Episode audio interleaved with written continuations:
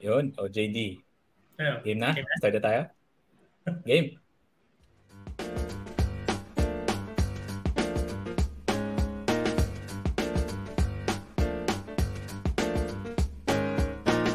Oh yeah, I'll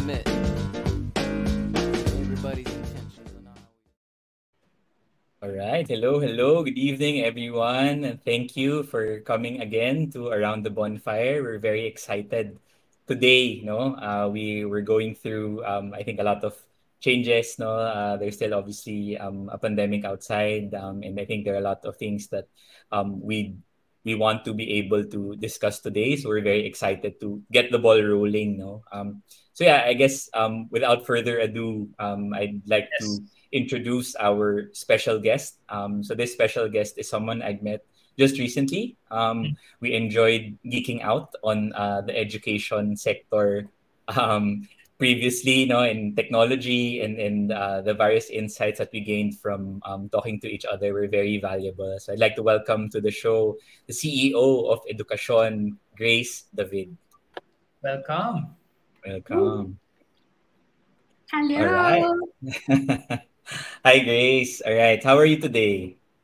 All good and really thankful for for being invited in this conversation. Salamat for thinking about education, Dino and JD. Of course, of course. Sige. Um, so I think Grace, no, it's very interesting where um you your your story and uh, where you came from. I guess uh, our first um question to get the ball rolling is we could probably give a quick introduction of yourself. Um, so how did you start your your career, you know, and maybe you can talk a bit about how you found your passion in education to to where you are now. Nice. Sige. Um, I'll, I'll try to make it brief because like um, hindi ko talaga sinimulan yung career ko in the tech world nor in the startup world. I, I started my career in the corporate setting. I was doing brand management, marketing, and sales um, in different uh, um, FMCG brands. And, and even like in the in the B2B setting, no, spent most of it sa, sa food and beverage. So I must say that my my discipline in in doing marketing, in managing business, um, nahon ko talaga during my corporate days. But I've always been passionate about education. Um, it, I, I wouldn't say it was an accident. Uh, I, I have a friend who's a volunteer in kids' church. And one particular Sunday, naubusan siya ng teachers. Like, parang sabay-sabay na cannot make it or absent. So, she needed help na magbabantay sa kids. And that one particular Sunday, getting exposed to the kids and seeing how kids really enjoy discovering something new and having that experience of an aha moment, that inspired me to really want to be part of education. That that um, experience of learning and exploration, it's such it's such an inspiring and wonderful moment. And then from then on, every Sunday, I was looking forward to that volunteer work, and I knew that I wanted not just to be a volunteer work, but also a career. Pero what was stopping me during that time, alam naman natin, and uh, I know you've heard certain uh, stories din, pag tumalon ka sa education, dapat handa ka financially kasi hindi siya financially rewarding. 'di ba? Like, especially during my generation, pero, I mean, during my time, um, popular yung story na pag teacher, nagbebenta rin ng tosino at longganisa. Pero at the same time, pagod na pagod siya sa trabaho niya um, because it's not financially rewarding. So, in my mind, I need to stay on corporate work para makaipon ako. And then pag may ipon na ako, then I will jump into the education space. So yun yung yun yung thinking ko. Not until when I was doing my international assignment, um, I was based in Indonesia during that time. I got exposed to social entrepreneurship. May mga maliliit na organizations, they're doing something good for the society, but also getting financially rewarded. So that changed my perspective. I remember I even entered um, an MBA program kasi ang objective ko, I want to move up the corporate ladder faster. Kasi kung mas mabilis ako mapapromote, like, ang goal ko nga nun, from a regional role, I'm aiming to get to a global role. Kasi pag global role, ang thinking ko, mas malaki na yung ipon ko, mas mabilis ako makakabalik ng Pilipinas and then jump into the education space. Um, but getting exposed to what was happening sa startup and the social enterprise na nakita ko sa Indonesia, that inspired me and gave me confidence, why not give it a try? Balik ako ng Pilipinas, ano ba tong startup world na to? Ano ba tong social enterprise that, hey, maybe while I'm doing good, there's a financial reward while doing it, then it's a very good interaction um, intersection. And thankfully, it really happened. So year 2019, that's when I said like, um, I'll never know exactly what I could do in the education space, not until I make myself completely available. So I resigned, pero nung nag-resign ako sa corporate world, hindi pa klaro sa akin ano eksakto yung gagawin ko sa education space. But I needed to explore para malaman ko. And that's when I met the founder of education.ph, Henry, um, Henry Mot Munoz, and we were having conversations. And sabi ko nga, I started as a volunteer sa kanila. And then um, from being a volunteer, I signed up to be their contractual project manager. And dun sa project na yon, I got exposed at the grassroots level what's happening with our education, what's happening with our Filipino youth.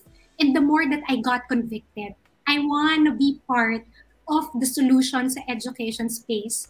And what I discovered, I don't need to give up the discipline I've learned from corporate world. Kasi yun pala yung kailangan so that we could be more effective in finding solutions and running enterprises in the education space. And I'm three years now in, in education, and I'm thankful that I made the jump. Um, I still say it's my first time to be in a tech startup kasi in comparison to my years in the corporate world, mas mas mahaba naman talaga, maiksi pa. And it's also my first time to be in the education space professionally. Um, mahirap. I must say, ibang level yung hirap. And I'm sure Dino has his own set of ano, um, stories to share kung ano nangyayari sa edtech natin dito sa Pilipinas, no? Um, but fulfilling. Na kaya every morning, kahit may bago kang set of issues to, to manage, um, kaya, and gusto mong kayanin kasi very clear kung ano yung purpose and the kind of impact that we could make once we're able to find um, a real good product market fit in this sector. There, that's that's the quickest way how I could like tell you my story on how I ended up here in EdTech. Grabing intro, no? Intro pa lang yun, ha? Uh, so, so I think... sige, sige. So I think what's interesting there, no, Grace, you, you mentioned that there are certain notions of moving into education that um, probably people battle with, no, the the financial aspect um, of um, moving into education, but you slowly realize that it doesn't need to. You don't need to choose one or the other. It's a matter of, I guess, picking the right opportunities to get to to where you are. And and you're correct. I think um, iba-iba talaga yung experience in the startup world no um i think one year is I don't know ilang years na yon siguro uh, in in corporate with the share of problems that you go uh, that you fix on a daily basis so, so i guess I, I want to understand a bit more if there are you mentioned earlier what got you into education that you realized that you really had a passion for education. Are there certain events in a i don't know kung childhood or um di man kailangan super childhood but that you feel na brought you to gain this passion for education? Like did you ever since ba did you really want to become a teacher? Saan nanggaling yun latter part actually nung nagtatrabaho na ako tsaka ko lang siya na-discover na parang I'm really enjoying it and I'm passionate and the the, the uh, confirmation that I'm also passionate about it I'm willing to make sacrifices kumbaga, yes, there is a cost, pero hindi mo na kinakount because you're more into like the impact that you're making.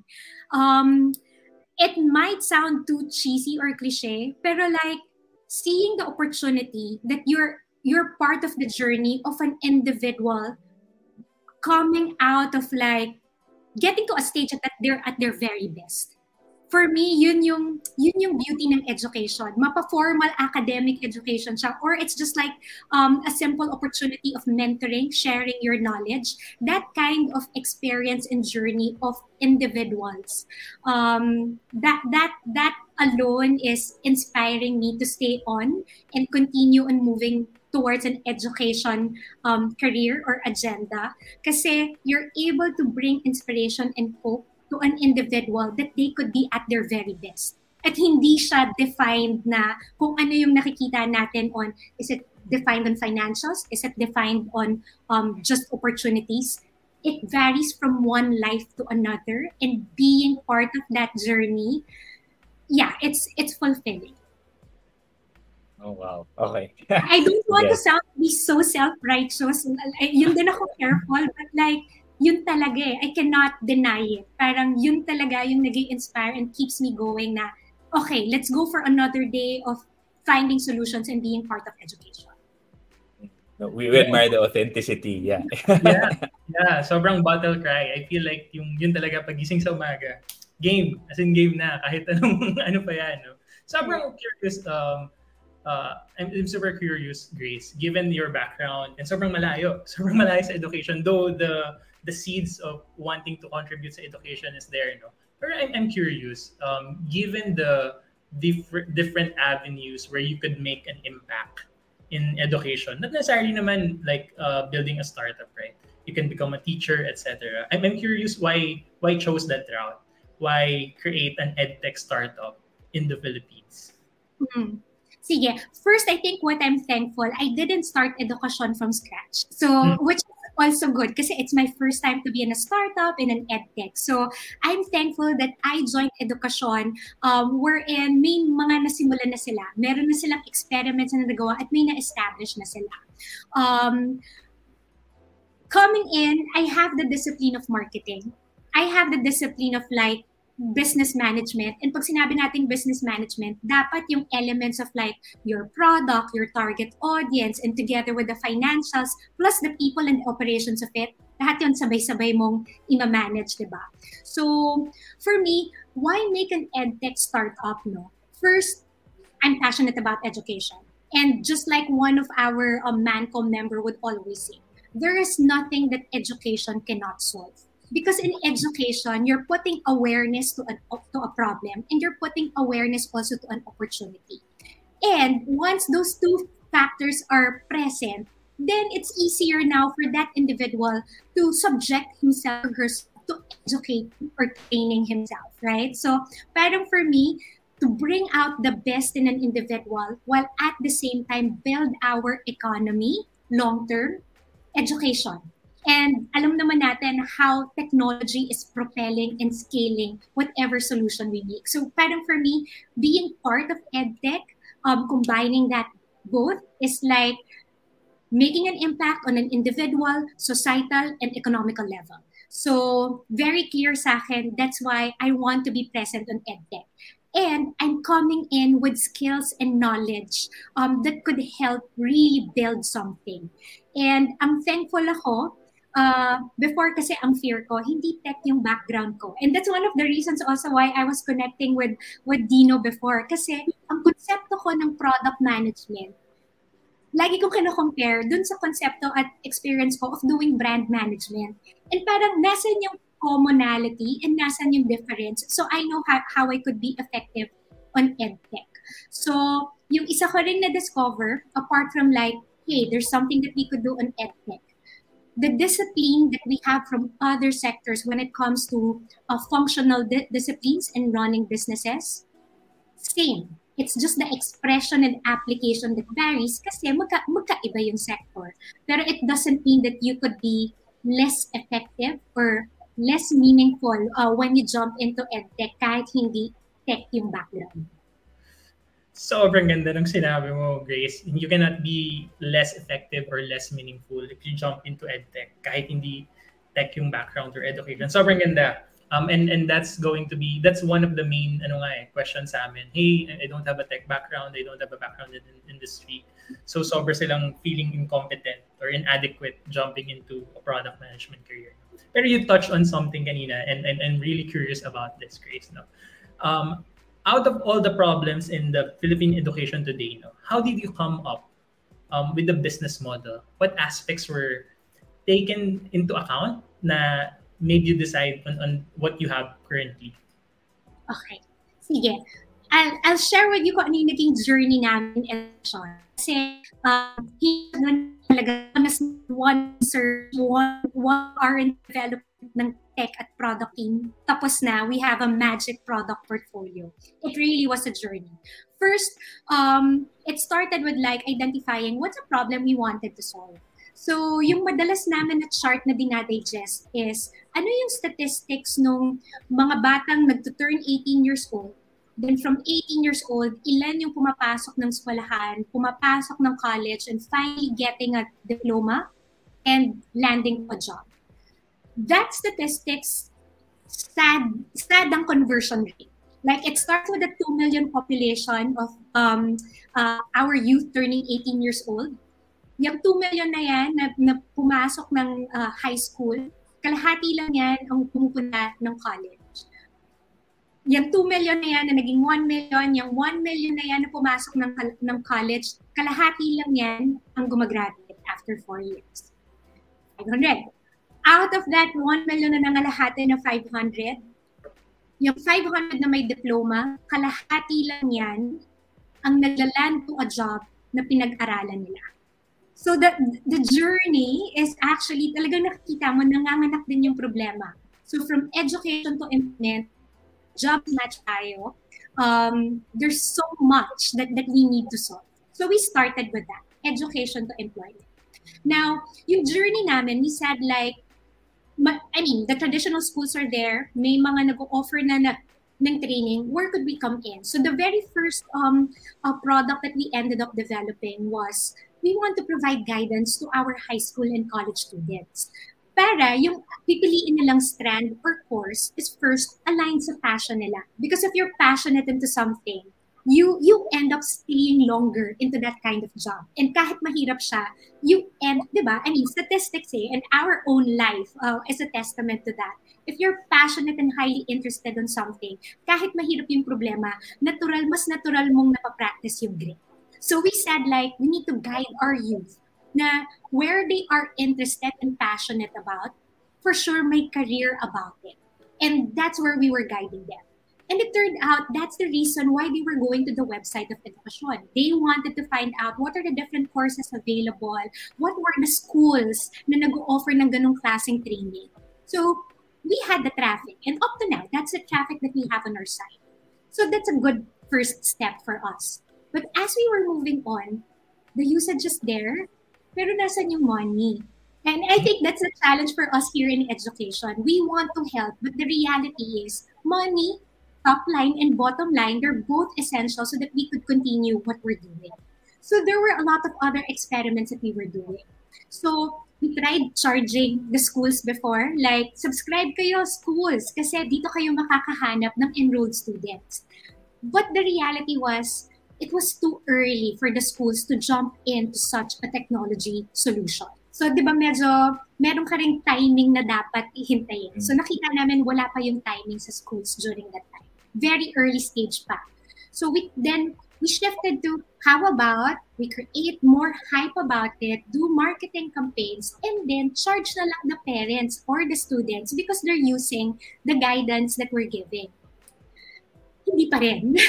so, obviously we were like really um trying to figure out where the money could be following. And what we've discovered, you know what? Hindi yung mismo stakeholders of the education system na may willingness to pay. It was all other, and that's how I could say we are so interdependent. Hindi pa ready yung school system because the maturity hasn't been there. But the other stakeholders, private companies, NGOs, foundations, they were the ones ready and seeing it to be a solution. So, ang nakita namin na aspect, B2B pala yung pera. So, the usage is on the B2C, but the business model is on the B2B. While we're waiting for the school system to mature. So, dun kami nag-umpisa. So, it has been a long journey of like, yes, we have the product. Now, where is the money? So, may ganun din kaming journey of finding it. Now, we just launched also a new product into our portfolio. So, nag-umpisa kami sa mga high school and college students, helping them out. Now, we added um, the, the newest product in our portfolio, which is the Edge Tutor. Because you cannot unsee the, the really the, the learning assessment scores ng Pilipinas. And parang sabi namin, mahirap na hintayin pa namin pagdating ng high school, saka lang namin sila igagay. Kasi ang laki na nang nawala at to be honest, hindi siya basta lang, oh, mag-isang class lang tayo dyan, na-solve na natin yung naiwan nila na learning in their K-12 journey. We are so behind when it comes to um, basic education. In fact, yung, yung bagong um, report that Rappler has shared, which is the research of World Bank, nine out of her, nine out of ten students cannot even read basic text. Um, kung hihintayin namin sila bag, na umabot ng high school bago namin sila tulungan, hindi hindi career ang sagot. Yung una dapat nilang malaman, I mean, basic math, basic reading, right? And we said that we have to be part of the solution there. That's why we said let's let's be part of that basic education and tutoring was our solution so right now we're on on the journey of the same the same items that uh, we want to be answered the product how fit it is and not just how fit it is in answering our education problems the money trail is the money trail also present so ongoing kami um, i think what what we're happy is that um, the, the kids, we have more than 1,000 um, hours of uh, sessions right now na, and up to now, ongoing yung mga learning sessions namin with K to 12 students. So we're seeing that the learning is happening. And of course, uh, we have to continually monitor um, if the business model also is following. So ongoing kami dyan sa, when it comes to not just on the usage, but also on the tracking of the business models. Got it. sobrang kinikilig, Grace. Sobrang kinikilig sa data na sinasabi mo doon sa journey nyo. Parang gusto kong tanongin na, meron ba kayo nito sa website na, as in makikita mo yung timeline tapos yung mga iba-ibang um, impact. And sobrang nakakagana kasi parang every sentence, every pivot, every um, feature that you're telling, sobrang kita mo na kagad yung impact that it's doing. I guess yun yung kagandahan kasi grounded din sa data, yung, yung mga decisions nyo. And I feel lang ngayon pa lang, I can already say magkakaroon ng part 2, even part 3, yung, yung podcast natin, Grace, with all the questions that we want to ask. But uh, I'll, I'll give it, I'll give the floor to Dino first. Yun lang yung intro. I think the, ano, the, the, I think what Grace identified was the product life cycle and how it can go into different stages and the discovery stage of certain products never end no, as you move forward. Because that's when you really see oh gumagana ba talaga tong product na to? So it's nice na you mentioned failures um, mm-hmm. or things that you could that probably need more validation with some products that you're able to create and what you are trying out no? And then yun nga eh, what I've noticed also is never ending talaga yon if if if walang innovation side hindi talaga mag improve yung product. So, yun, it's nice that you were able to walk us through um, that those whole product life cycles of how you started certain um, products, uh, what you learned, and what you are trying out now, and connecting it to the business model. Um, kasi yun minsan naiiwan eh, uh, na, na, na question mark, right? So, sige. So, so I think, given that, no, and I think yung breadth of those products medyo na, na kwento mo na. So, I guess I want to be able to understand what do you feel are key maybe if you can like mention like two to three if you feel na key decisions that you made in building education that made the biggest impact on yung growth niya um, as to where it is now in your improving yung product portfolio nyo ganun. yeah I think the very first one is the consciousness on our financial performance. Um, I mean, we're making an impact. That's nice. Naalala ko pa nga um, um, in my first of my few Mancom meetings, parang sabi nga sa akin nung our former CTO, he was mentioning, basta nakatulong tayo ng one life, that one life matters, we're good. And totoo naman, di ba? Um, but kung kaya rin natin to, to really impact more than one life, why not? And that one needs really strong discipline in financial. So I think the very first one that I, I could say proudly um, on what I brought into education when I uh, joined it, no, it's really on the consciousness on the financials. Um, and proudly but at the same time I'm careful.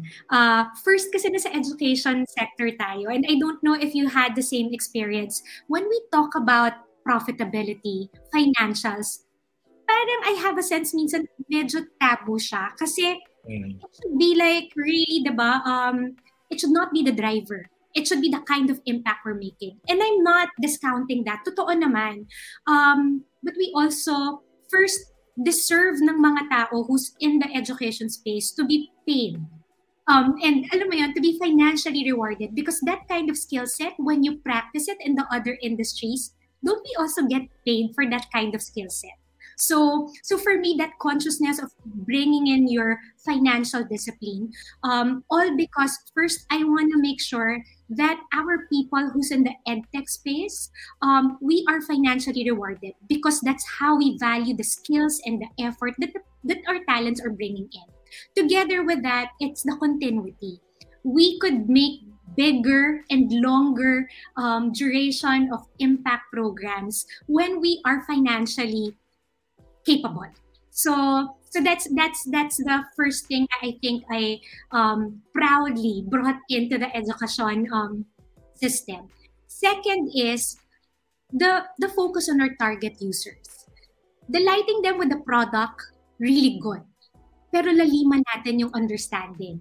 Um, yes, we conduct a lot of surveys, interview, and I've heard so much from my team. Um, the product managers are doing their their regular interviews. So is the UI UX, and we are also asking the the rest of the team. Let's let's be conscious kung anong sinasabi nila.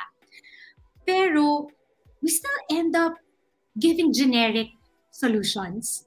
Kasi yung sinabi ng, ng user eh. But the reality is, the true knowledge and understanding of the user, hindi lang yung sinabi nila, yung lalim. And, and even for us, diba, with our personal relationship, it's not because may, may sinabi yung family member natin or yung kaibigan natin, that's why we know them. It's actually more than the words. So that's a kind of discipline also. Um, and it's an ongoing exercise for all of us uh, in education that our knowledge of our target audience, the Filipino learners, together with their parents and the ecosystem in the education space, yes, it's nice that we could hear what they're saying, but more than what they're not saying, ano yung na-pick up naming message? Because those ins those are the insights, diba? The unspoken items are the true insights. It's the deeper why, um, why they're behaving as such, at kung ano yung importante sa kanila. So that kind of discipline is the second item that we want to be consciously practiced within education. And thirdly, um, people. Uh, I would always tell this to the team. It would be nice for education to achieve our growth targets. Pero pag tumingin ako sa right and left, may kasama ba ako? And at the same time, bukod sa may kasama ako, kilala ko pa ba yung kasama ko? So, I mean, it's it's an ongoing journey. I wouldn't say na na-solve na namin yung retention, engagement, um, people, items namin. But it's a consciousness parate. How could we be better? How could we really taking care of our people and skilling them up?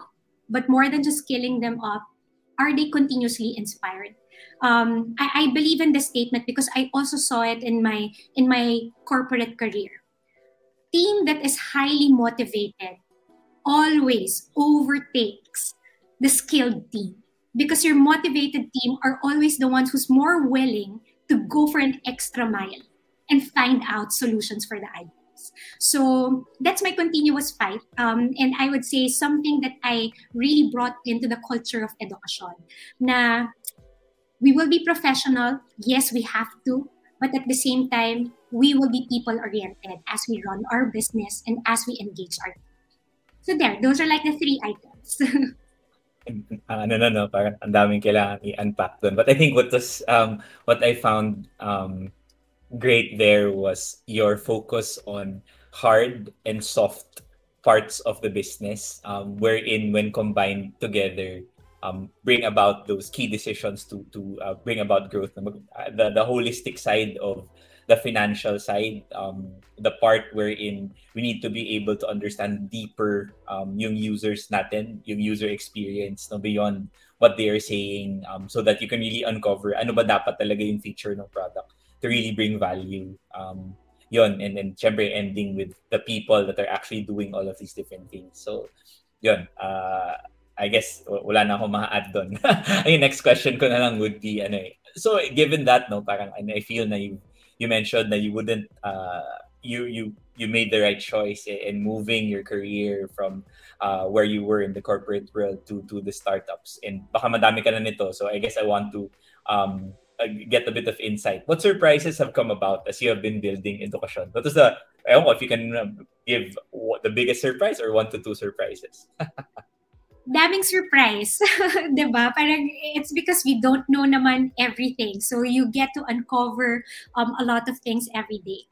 For me, yung isang surprise sa akin, um, it's really the behavior of Filipinos when it comes to education. You go to an interview with them, you get to conversation, not just through formal interviews, even with the chit chat with our with our friends. There's always that strong statement that I value education. Like that one is important. Pero the way it's verbalized versus the actual behavior, tapos ipasok ba pa doon yung saan yung budget na pupunta, and then how much time are you spending into learning, to education, mapa-estudyante yan or mapa-adult ha? May mismatch, right? Um, uh, I don't know if, if you're observing the same. And uh, I think it, it comes also with our culture kasi na education once you're enrolled in the school, parang na-satisfy mo na yung majority ng kailangan mo. Uh, ba?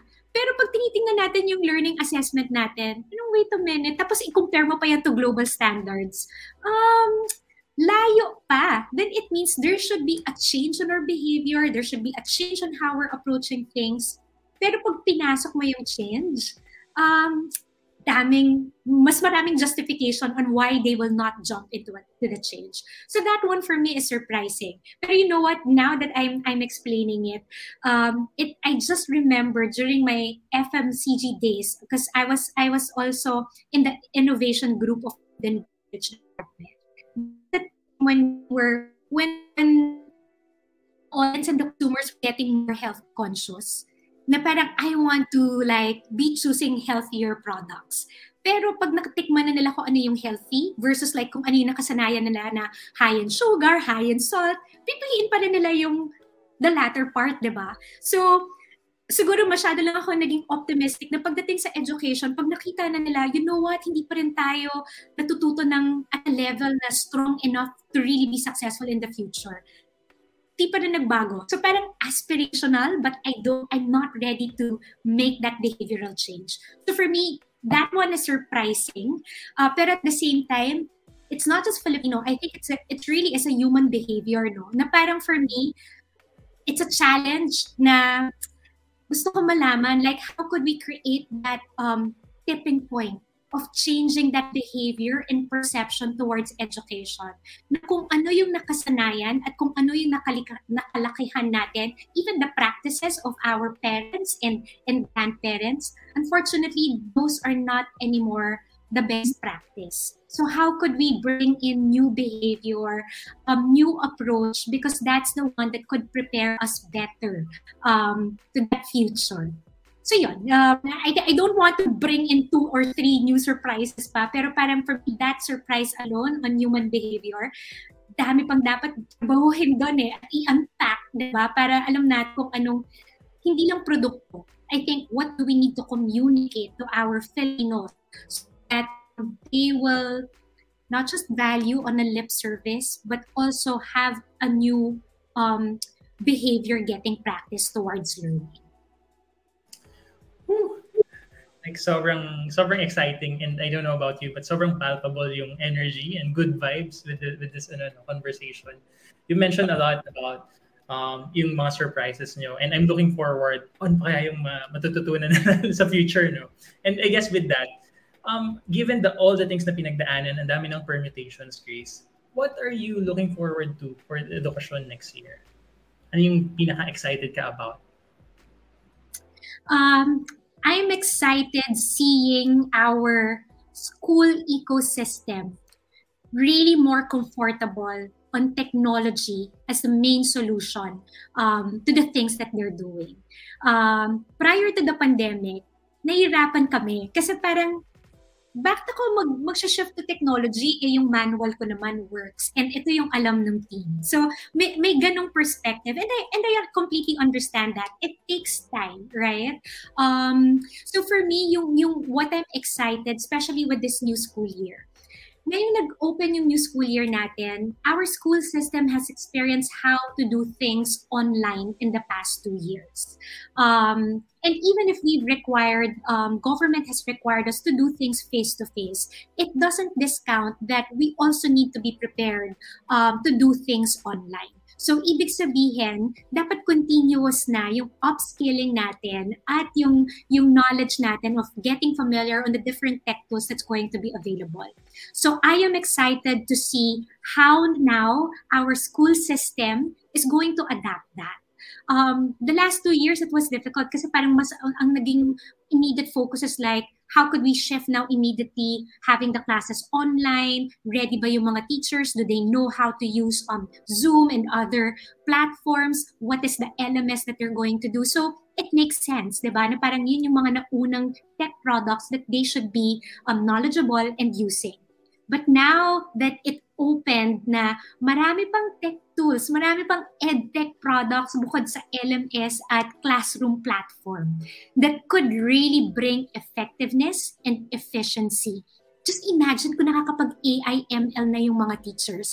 All the headlines that we've been uh, seeing is that pagod yung mga teachers, parang mas nauubos yung oras nila with admin work versus like real classroom teaching or real teaching and engagement with the students just imagine if we will be able to introduce all those other edtech products that could bring efficiency and allow our teachers, our educators to stay focused on on teaching. I'm excited on all those new things na na ma-uncover and because I'd like to believe na yung readiness ng schools natin much higher na compared to nung pandemic and compared to pre-pandemic. So, openness to more edtech solutions and discovery for more options on how we could better solve our education problems. That's what I'm excited to see. And marami rin players. I mean, to speak as an edtech um, startup company, parang, yeah, there's also fear, di ba, na may edtech players na darating. Pero more than that, it will establish the sector it will mature the entire sector. Maraming maraming support ang kailangan ng Pilipinas. So so there, I'm I'm excited to see what's going to happen on the edtech landscape with the entry of more people who wants to be part of the solution and seeing how much more ready yung mga schools natin um, to take in edtech tools um, to really solve their pain points. Okay. Wow. Okay. Sige. So I think what's ano yun, yung Ewan ko kung meron, may sneak peek na ba yan, guys, into yung mga education features? Kasi may mga teacher, may mga teacher, ano eh, uh, related. Uh, we don't need to talk about that. But, but I think, but I think um, what what is interesting is, again, no, going back into the pandemic, what probably the pandemic also taught schools is, I guess, how to build resilience and familiarity and embracing yung technology has now become a requirement not anymore a something that you can just kick the can down the road. Um, and, and I guess, syempre, we, we didn't want the pandemic, but I guess that's what propelled um, all of these different changes. No? So, so yon. And, and I guess um, going into that, no, given that these two years has changed the lives of everyone, um, and obviously startups included, uh, we see the rise of other technologies and different trends. So I guess I want to know, as someone in the edtech space, but someone also in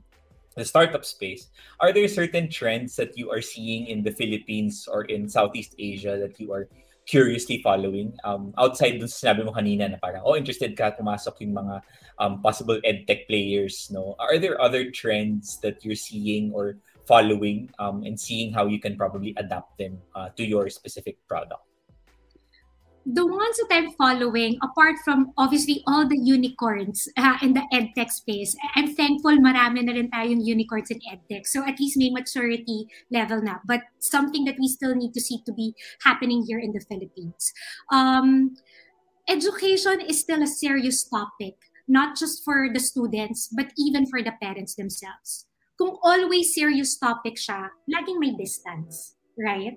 Um, and then obviously the engagement will be limited and the usage will also be limited. I am closely following pop culture.